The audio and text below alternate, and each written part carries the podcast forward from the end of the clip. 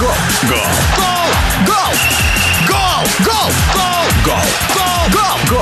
Гол! Гол! Голопом по Европам!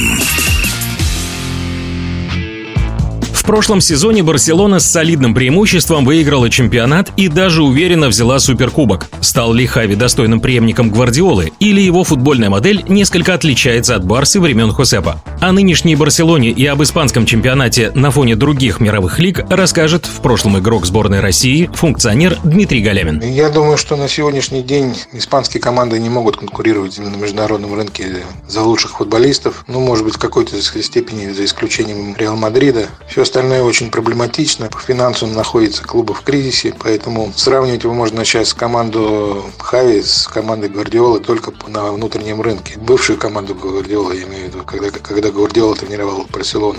В остальной части Европы тяжело становится конкурировать с английскими командами, да даже с итальянскими уже похоже. Поэтому чемпионат Испании всегда был одним из ведущих и остается одним из ведущих. За счет большого притока своей талантливой молодежи. Их очень много, дебютирует каждый год. Каждый год появляются новые звезды. И Хави удалось поставить игру команде, ту игру, которую обычно играет Барселона. Она похожа на ту Барселону, которая там завоевывала звания и кубки международные, но не более того. А что получится, трудно сказать, потому что у Хави есть большой кредит доверия. Сколько он проработает, трудно сказать, что это, понятно, один из топ пять в истории Барселоны футболистов. И думаю, что у него есть шанс стать действительно хорошим тренером, завоевывать кубки не только с Барселоной, с другими командами топовыми, потому что у него есть лидерские качества. Это наиважнейшее качество для тренера. Возможно, нужно время, чтобы увидеть, способен ли Хави тренировать только Барселону, или он с таким же успехом мог бы возглавить любой другой европейский клуб.